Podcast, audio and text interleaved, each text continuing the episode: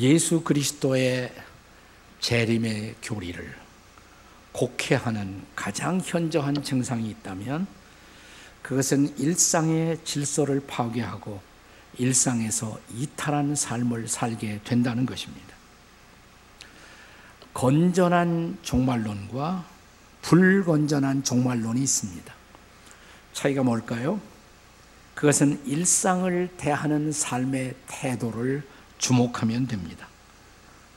지금 데살로니가 교회 안에는 바울 사도가 가르쳤던 그리스도의 재림의 교리를 왜곡해서 잘못 삶 속에 적용한 사람들로 말미암은 교회 내부의 혼란, 신앙생활의 혼란이 초래되고 있었습니다. 바울 사도는 본문 11절에서 그런 사람들의 모습을 단적으로 정리하고 있습니다. 자, 11절의 말씀 같이 읽겠습니다. 다 함께 시작. 우리가 들은즉 너희 가운데서 게으르게 행하여 도무지 일하지 아니하고 일을 만들기만 하는 자들이 있다 하니 예수님의 재림을 핑계하고 있지만 그들의 정체는 게으른 것입니다. 일하기 싫은 것입니다. 일에서 도피하기를 원했던 사람들이 그런 문제를 야기시키고 있었던 것입니다. 그래서 일하는 사람들이 아니라 그들은 일을 만드는 사람들이라고 말합니다. 공동 번역에 보면 이 대목을 아무 일도 하지 않고 남의 일에 참견하는 사람들이라고 말합니다. 표준 새 번역에 보면 무절제하게 살며 일만 만드는 사람들이라고 합니다. 현대역 메시지 성경에 보면 게으르기만 하고 전혀 쓸모없는 사람들이라고 말합니다. 한마디로 말하면 그들의 정체는 trouble maker들인 것입니다. 이런 trouble maker들을 경계하면서 바울 사도는 진정한 일상의 본을 보이는 사람들이 되어야 한다고 교훈합니다. 자, 본문 9절입니다. 9절 다 같이 읽겠습니다. 시작. 우리에게 권리가 없는 것이 아니요 오직 스스로 너에게 본을 보여 우리를 본받게 하려 함이라. 자, 무슨 본일까요? 문맥을 읽어보면 이것은 일상을 성실하게 살아가는 삶의 example, 그 본을 말하고 있는 것입니다. 바울 사도는 물론 전도자입니다. 전도가 가장 중요했습니다. 그러나 바울은 결코 일상생활을 등한히 하지 않았습니다. 그는 천막을 만드는 소위 텐트 메이킹의 직업을 가지고 있었는데 그 직업의 일상에도 성실했던 것입니다. 지금 이 편지를 쓰고 있는 것은 어디냐면 고린도예요. 데살로니가에서 전도하고 데살로니가 교회를 세우고 이제 그리스의 저 남쪽으로 내려와서 아테네 옆에 있는 고린도에 도착했습니다. 자, 이 고린도에서 또 새로운 사역지에서 복음을 전하면서도 바울은 여전히 일상의 성실한 삶을 살고 있었던 것입니다. 바울이 고린도에 오자마자 한 부부를 만나요. 우리가 사도행전 18장 2절에 보면 같은 유대인 동족이었던 브리스길라 아굴라 혹은 아굴라 브리스길라 부부를 만나게 됩니다. 자, 그런데 18장 3절에 보면 이 부부는 바울하고 직업이 같았어요. 자, 성경의 기록을 주목하십시오. 같이 읽겠습니다. 사도행전 18장 3절 시작 생업이 같으므로 함께 살며 일을 하니 그 생업은 천막을 만드는 것이라고 그랬어요. 예, 당시에 유태인들 아버지는 자식들에게 만약의 경우를 대보해서 기술 하나씩을 다 가르쳤는데 소위 소아시아 지역에 가장 인기 있는 직업이 텐트 메이킹, 가죽으로 천막을 만드는 일이었습니다. 자, 그 일을 같이 하면서 복음을 전했던 것입니다. 자, 우리가 다시 오실 주님을 기다리며 재림을 준비한다는 것은 일상생활을 저버리고 저 기도원에 들어가서 하늘만 쳐다보고 주요하고 사는 것이 아니고 그것이 진정한 재림의 준비가 아니라는 것입니다. 오히려 내게 주어진 날마다의 일상에서 성실하게 땀을 흘리며 수고하여 양식을 얻고 살아가는 것, 그것이 오히려 재림의 준비라고 바울은 말하고 있는 것입니다. 그리고 주어진 모든 여가 시간을 통해서 복음을 전하고 있었던 것입니다. 자, 바울이 그렇게 한 이유 8절에서 말하죠. 8절에 바울의 고백 다시 읽습니다. 다 같이 시작. 누구에서든지 음식을 값 없이 먹지 않고 오직 수고하고 애써 주야로 일함은 너희 아무에게도 폐를 끼치지 아니하려 함이니 전도한다고 그래서 사람들에게 폐만 끼치고 다니는 것 이건 성경적이 아니라 이 말이에요. 아무에게도 폐를 끼치지 않고 일상의 본을 보이면서 복음을 전해야 한다는 것입니다. 그러므로 재림의 최선의 준비, 종말을 준비하는 최선의 준비, 그것은 일상생활에 대한 성실성인 것입니다. 자, 그렇다면 구체적으로 저와 여러분은 우리는 어떻게 일상의 본이 될 수가 있을까요? 그 첫째는 공동체의 질서를 존중해야 한다는 것입니다. 따라서 하십시다. 공동체의 질서를 존중합시다. 옆에 사람 쳐다보고 같이 얘기해 보세요. 시작. 공동체의 질서를 존중합시다. 본문 7절입니다. 7절 같이 읽어요. 시작. 어떻게 우리를 본받아야 할지를 너희가 스스로 아나니 우리가 너희 가운데서 무질서하게 행하지 아니하며 그러니까 교회 안에 어, 예수님 재림을 기다린다 그러면서 무질서하게 살던 사람들이 있었다는 것이에요. 자, 그런 사람들을 경계하면서 바울은 자신과 동력자들은 질서 가운데서 행하는 삶을 살고 있다라는 것을 강조합니다. 질서라는 것은 하나님의 존재의 방식입니다. 우리가 하나님을 우리의 삶의 주인으로 모시고 하나님의 백성으로 살아간다면 우리도 하나님처럼 질서를 존중하는 사람이 되어야 할 것입니다. 질서는 하나님의 백성들의 존재의 양식이 되어야 합니다. 우리가 창세기 보면 창세기 1장에 하루하루 하나님이 만물을 창조하시면서 한 단계의 창조가 끝날 때마다 반드시 기록되는 말씀이 있어요. 보시기에 좋았더라. 그러니까 아름다운 질서를 따라 창조하는 것입니다. 자, 만물이 창조가 다 끝났어요. 하나님의 형상을 닮은 남녀, 인간을 창조하심으로 하나님의 창조가 완성됩니다. 자, 창조가 완성된 다음에 창세기 1장에 보면 성경은 기록하기를 하나님이 지으신 이 모든 것을 보시니 뭐예요? 보시기에 그냥 좋았더라가 아니죠. 심히 좋았더라 그랬어요. 보시기에 심히 좋았더라. 여러분, 하나님은 미적 질서를 존중하시는 하나님이십니다. 옆에 계신 분이 어때요? 보시기에 좋습니까? 한번 옆에 있는 사람들 관상을 보시기 바랍니다. 그리고 괜찮으면 보시기에 심히 좋습니다. 해보시고, 안 그러면 보시기에 그냥 그렇습니다. 이렇게 하시던가. 네. 자, 에, 예수님이 신약 성경에 보시면 오병이어의 기적을, 그건 마태, 마가, 누가, 요한복음, 사복음서에 다 등장해요. 오병이어의 기적을 행하실 때 수많은 무리들이에요. 만 명 이상의 사람들이 들끓고 있었을 것입니다. 그런데 어떻게 기적을 행하십니까? 50명씩, 50명씩 그룹을 지어 질서 있게 앉히신 후 기도하시고 기적을 행하십니다. 그분의 기적은 질서를 깨뜨리는 초자연적 기적이 아니라 질서 가운데 행하신 자연스럽고 아름다운 기적이었던 것입니다. 예, 바울 사도는 고린도 교회를 향해서 편지를 쓰면서 당시 고린도 교회 안에 은사 문제로 교회가 잠시 혼란해졌어요. 방언하는 사람, 예언하는 사람들의 은사 문제가 혼란을 초래하자 고린도전서 14장 전체를 할애하면서 은사의 질서 있는 사용을 가르칩니다. 가르치시면서 고린도전서 14장 33절에서 이렇게 말씀하십니다.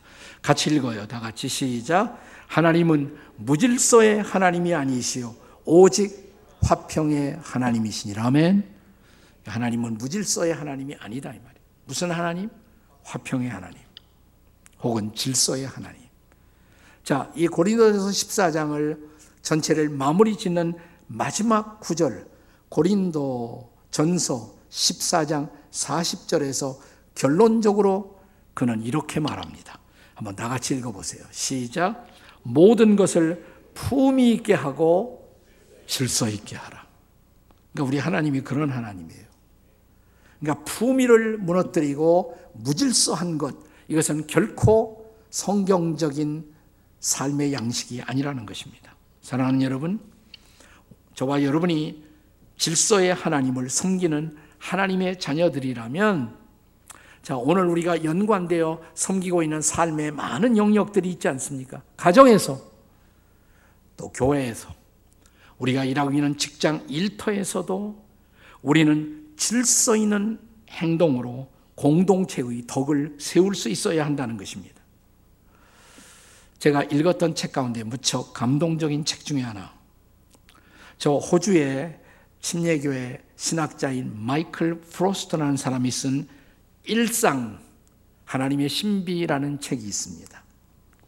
이 책의 서문에 보면 흥미있는 이런 이야기를 그분이 합니다. 불교의 성자로 떠붙는 성자들이 있고 기독교에도 성자들이 있어요. 근데 불교 성자와 기독교 성자의 차이를 두 종교의 예술 작품을 통해 말하고 있습니다. 자, 불교 성자들, 불교의 작품에 등장하는 불교 성자들을 보면 거의 예외 없이 가부좌를 들고 눈을 감고 있는 모습. 그죠? 이게 불교 성자들의 모습이라는 거예요. 자, 그런데 기독교 성자들은 흥미롭게 눈을 크게 뜨고 있다는 것입니다. 눈을 감고 있는 것이 아니라 불교 성자가 인간의 내면에 들어가서 내면을 탐구하고 있다면 기독교 성자는 내면을 무시하는 것은 아니지만 바깥을 향해서 눈을 크게 뜨고 세상이 어떻게 돌아가는지 그리고 그 세상을 향해서 주목하는 눈뜸이 있다는 것입니다. 흥미있는 대종 아니에요?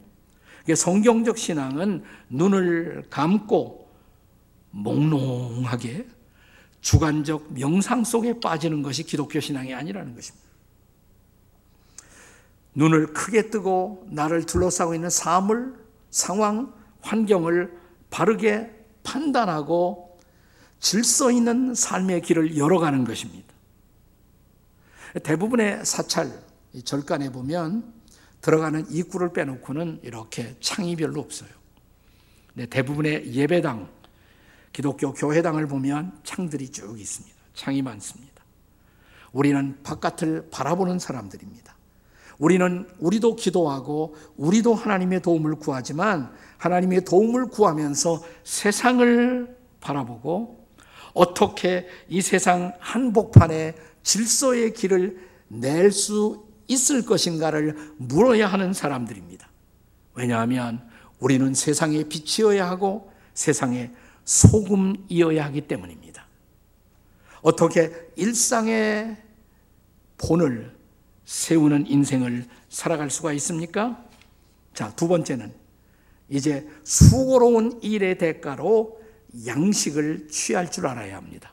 따라서 하십시다. 수고로운 일의 대가로 양식을 취합시다. 옆에 사람 쳐다보고 한번 해보세요. 수고로운 일의 대가로 양식을 취합시다. 자꾸만 뭐 뽑아서 대박 나오는 거 하지 말고 네. 그건 성경적이 아니다. 기독교적이 아니다. 자, 데살로니가 교회 내 예수님의 재림의 교리를 왜곡하여 다시 오실 그분을 맞이하기 위해서 하늘만 쳐다보고 일상의 의무의 자리에서 도피하는 교인들이 있었던 것입니다. 자, 바울은 10절에서 그들에 대하여 어떤 충고를 하고 있습니까? 10절 말씀 우리 다 같이 읽습니다. 시작. 우리가 너희와 함께 있을 때에도 너희에게 명한 일을 누구든지 일하기 싫어하거든 먹지도 말라.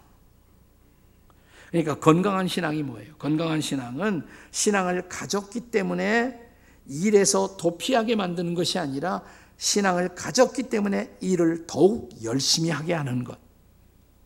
이게 진짜 신앙이라는 것이에요.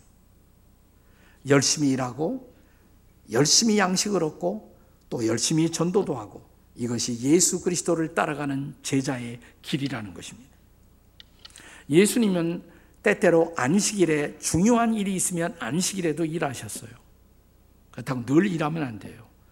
그러나 필요하다면 특별히 병자를 보고 그대로 지나칠 수 없었던 예수님은 안식일에도 병을 고치십니다. 병을 고치신 예수님을 보고 그 당시 바리새인들이 종교인들이 예수님을 비난하자 예수님이 하신 말씀 기억하세요. 요한복음 5장 5장 17절 요한복음 5장 17절 같이 읽습니다. 시작. 예수께서 그들에게 이르시되 아버지께서 이제까지 일하시니 나도 일한다. 하나님 아버지가 일하시는 하나님. 따라서 하나님의 아들이신 예수님도 일하신다. 필요한 일을 결코 피해가지 않으시고 일을 감당하신다 이 말이에요. 요한복음 9장에 보면 날 때부터 맹인된 사람을 고치시기에 앞서 예수께서 이렇게 말씀하십니다. 자, 요한복음 9장 4절입니다. 같이 읽습니다. 시작. 때가 아직 낮음에 나를 보내신 이의 일을 우리가 하여야 하리라. 밤이 오리니 그때는 아무도 일할 수 없느니라. 나를 보내신 그분의 일, 그 일을 하여야 하리라. 그것이 나의 미션이다 이 말이야. 나는 일을 결코 피해가지 않는다는 것입니다. 바울은 오늘의 본문에서 예수님의 제자로서 예수님을 따라 자신도 수고롭게 일하며 자신의 생계 문제를 해결한다고 말합니다. 또 그렇게 하는 이유는 내 잘못된 삶의 모습이 복음의 장애가 되지 않기 위해서. 8절 다시 읽습니다. 본문의 8절 다 같이 시작. 누구에게서든지 음식을 값없이 먹지 않고 오직 수고하고 애써 주야로 일함은 너희 아무에게도 폐를 끼치지 아니하려 함이라. 아멘. 네. 전도한다고 돌아다니며 폐만 끼치고 다니는 사람도 가끔 있어요.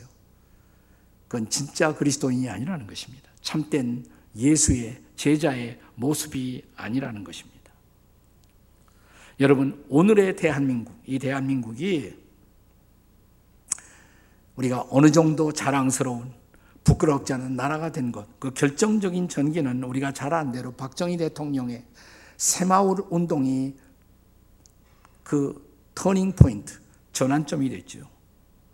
근대화의 힘찬 날개짓을 시작하며 나라가 선진국의 대열로 따라 올라가는 중요한 기점이 되었습니다. 그런데 이 새마을 운동의 정신적 모태가 되었던 기독교 운동이 있었다는 거 아세요?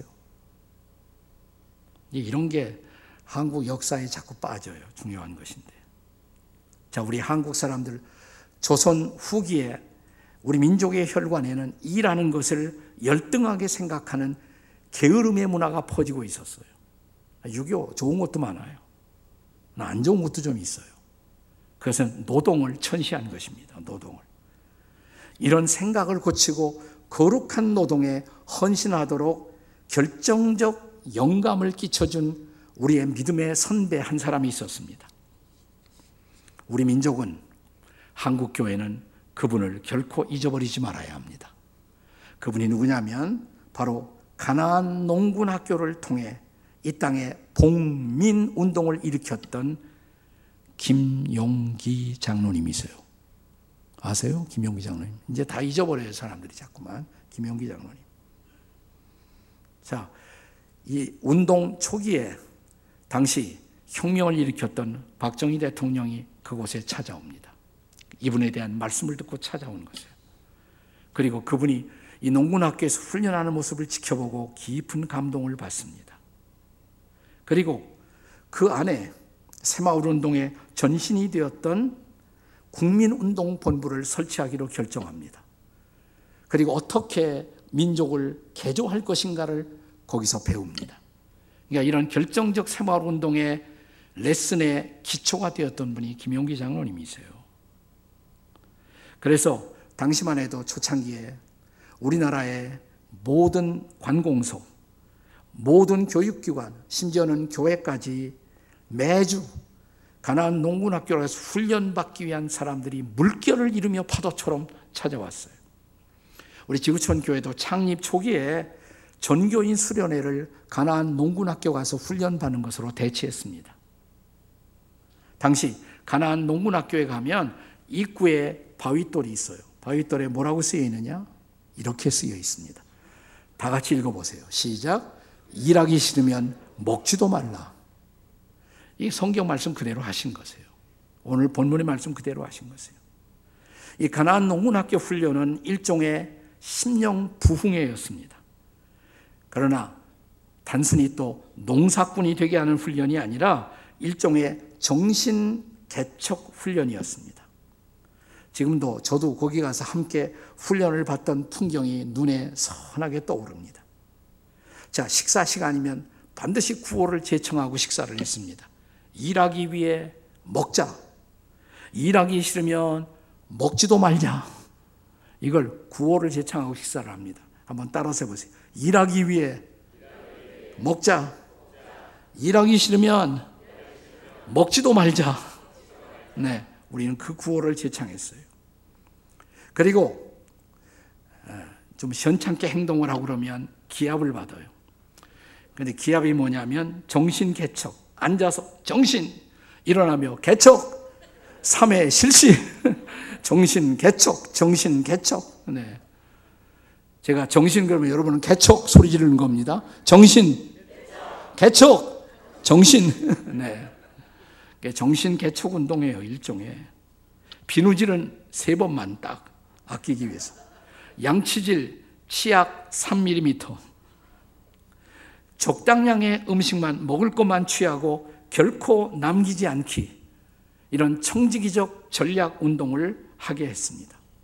무엇보다 그분은 한국인의 노동관을 바꾸고 기독교 신앙과 기독교 가치관에 근거하여 가나안의 이상촌, 복된 민족의 내일을 꿈꾸게 하는 민족 정신 개척 운동을 전개하신 것입니다. 김영기 장로님이 산마루에 기도하던 기도실 옆에는 이런 깃발이 쭉 쓰여 있었어요. 조국이여 안심하라. 조국이여 안심하라. 박정희 대통령이 여기서 감동을 받고 이 새마을 운동을 전국적으로 펼쳐가게 된 것입니다. 1970년대의 새마을 운동, 이것은 바로 여기에서 영감과 레슨을 얻었던 것입니다. 이 모든 것은 성경에서의 바울 사도의 가르침, 수고로운 일의 대가로 양식을 먹어야 한다고, 땀 흘려 일해야 한다고, 그것만이 우리 민족의 내일을 열 수가 있다고. 사랑하는 여러분, 땀 흘려 일함으로 양식을 얻는 일상의 본을 세워가는 여러분과 제가 되시기를 주의 이름으로 축복합니다.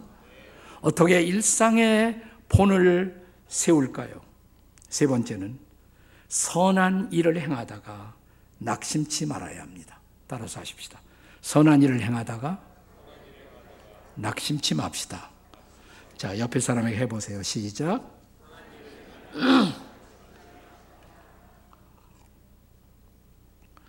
일상의 본이 되는 삶을 사는 또 하나의 중요한 레슨, 선을 행하다가 낙심치 말라고. 자, 본문 13절입니다. 13절 같이 읽겠습니다. 시작. 형제들아, 너희는 선을 행하다가 낙심하지 말라. 우리가 일상의 장에서 주님을 제대로 섬기려면 무엇보다 선한 일 혹은 주님이 기뻐하시는 일을 꾸준히 그리고 지속적으로 해야 한다는 것입니다.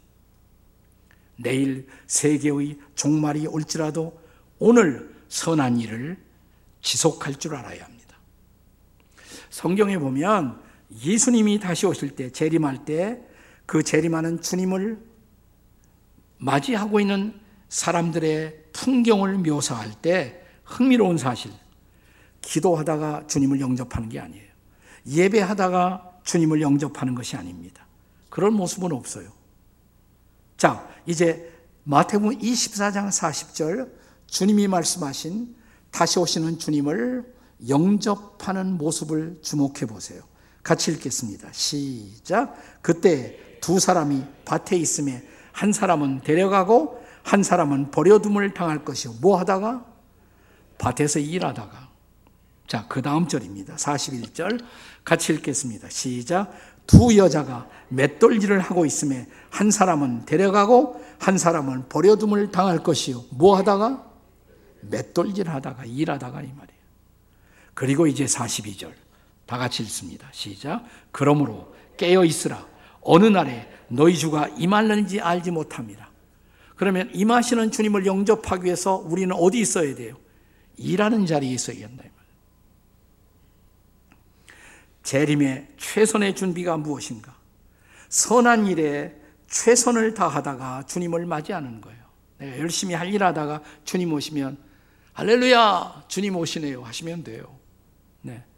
그냥 일상을 다 팽겨치고 저 기도원에 가서 쭉 그러는 것이 재림주를 영접하는 준비가 아니라는 것입니다. 그래서 우리의 지혜로운 선배들은 내일 세계의 종말이 올지라도 나는 오늘 한 그루의 사과나무를 심겠다고. 한동안 이 말을 철학자 스피노자가 한 말로 전해졌습니다만은 최근에 와서는 확인이 되었어요. 아니에요. 이 말을 처음 한 사람은 개혁자, 종교개혁자 마르틴 루터가 이 말을 처음 했어요. 내일 세계의 종말이 올지라도 오늘은 사과나무를 심겠다고. 루터의 생가가 있는 마을에 가면 루터의 동상과 함께 그 아래 그 말이 있어요.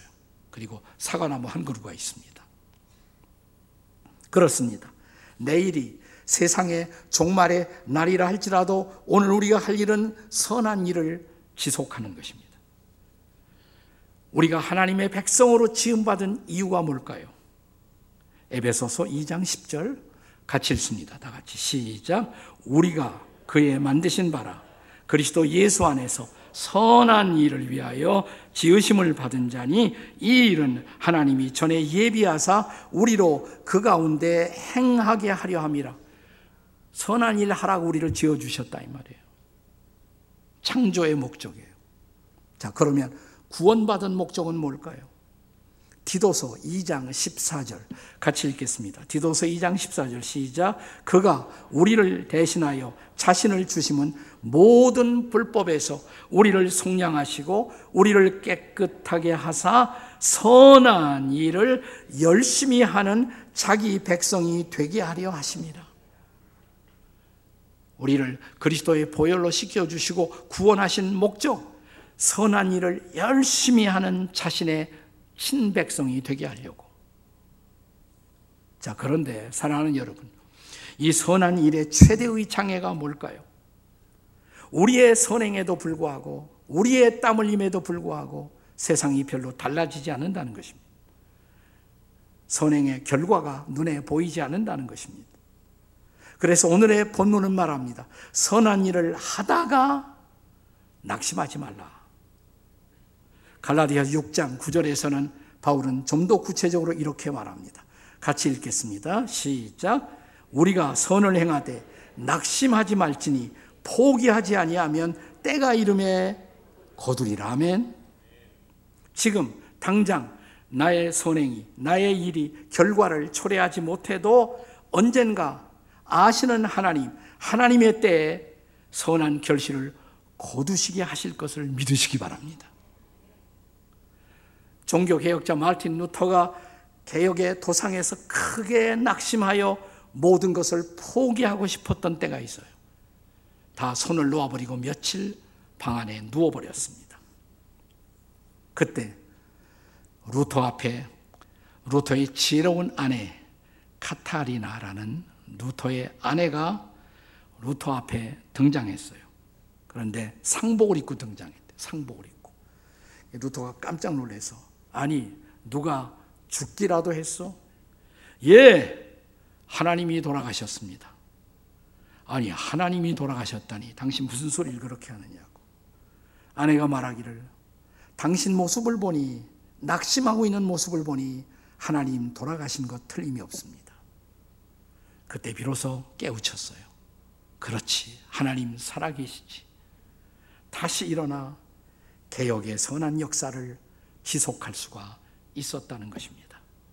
때로 살아가는 하루하루 지루한 일상에서 우리가 지칠 때가 있어요. 낙심할 때가 있어요. 그때 우리 잊지 말아야 할 사실, 하나님은 살아계십니다. 아멘. 그분은 우리를 주목하십니다. 그리고 우리를 도우십니다. 그분 살아계시고 우리를 도우신다면 우리는 다시 일어나 하나님이 맡겨주신 일을 지속해야 할 줄로 믿습니다. 지나간 한 이틀 뉴스를 보면서 마음에 좀 기쁨이 있었어요. 감동이 있었어요. 잘 아시는 것처럼 투르키에, 터키, 시리아에 지진이 일어나서 수많은 사람이 죽었습니다.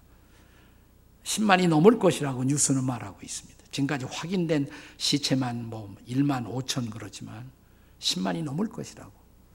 어떤 뉴스는 20만이 될지도 모른다고. 최대의 지진 피해가 일어났어요. 그런데 이 소식 앞에 우리 한국이 빠르게 반응을 보였다는 것이 저는 자랑스러워요. 너무 기쁘고. 구조대를 보내서. 지금 그 묻힌 잔해 속에서 사람들을 구조하는 일에 열심인 최전선의 대한민국이 있다는 것. 그리고 각계각층에서 지금 열심히 지금 구호품을 보내고 있습니다. 제가 어제 이렇게 오후에 아파트에서 이렇게 잠깐 밖으로 나오다가 보니까 이 경비실 앞에 뭘 잔뜩 쌓아놨어요. 그래서 뭐예요? 하고 물어봤더니 터키 보낼 구호품이에요. 그러더라고요. 자랑스럽습니다. 과거 한국전 당시에 투르키에는 터키는 미국, 영국 다음 세 번째로 이 땅에 많은 군인들을 보냈어요. 피 흘려 함께 싸웠던 그들은 한국을 형제의 나라로 생각합니다. 이런 형제의 나라가 어려움을 당했을 때 우리가 앞장서서 도울 수가 있다는 것 자랑스러운 일이죠. 또 우리가 도울 수가 있잖아요. 도울 수 있을 때 우리가 할 수 있는 일로 그들을 일으켜 세운다는 것 하나님이 기뻐하실 일입니다. 사랑하는 여러분, 우리를 둘러싼 삶의 정황이 어떻게 변하든 하나님이 저와 여러분을 부르신 목적, 그리스도인으로 살게 하신 목적, 그분이 기뻐하시는 선한 일을 통해서 그분의 이름을 드러내고 우리가 하늘의 백성임을 알리는 일, 그런 삶의 현장에서 주께서 저와 여러분을 선하게 사용해 주시기를 주님의 이름으로 축복합니다. 아멘. 기도하십시다.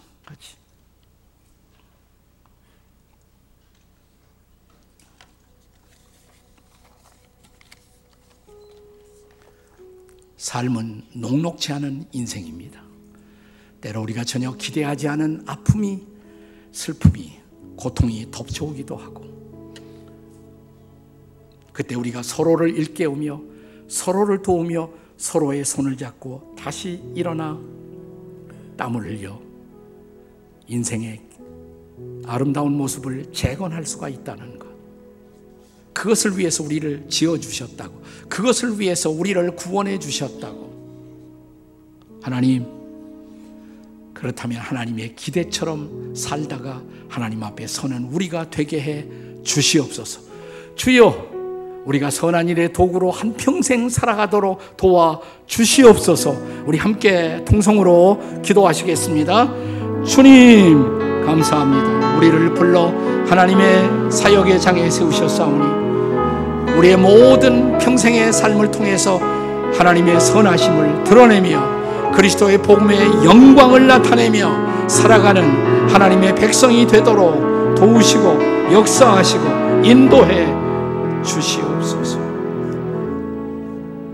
날마다 숨쉬는 순간마다 내 앞에 어려운 일을 보내. 주님 앞에 이 몸을 맡길 때 슬픔 없네, 두려움 없네. 날마다 숨 쉬는 순간마다 주의 도우심을 구하며 하나님의 자비로운 손길을 체험하며 하나님이 기뻐하신 일 하다가 주님 앞에 서는 우리가 되게 해 주시옵소서. 예수님의 이름으로 기도합니다. 아멘.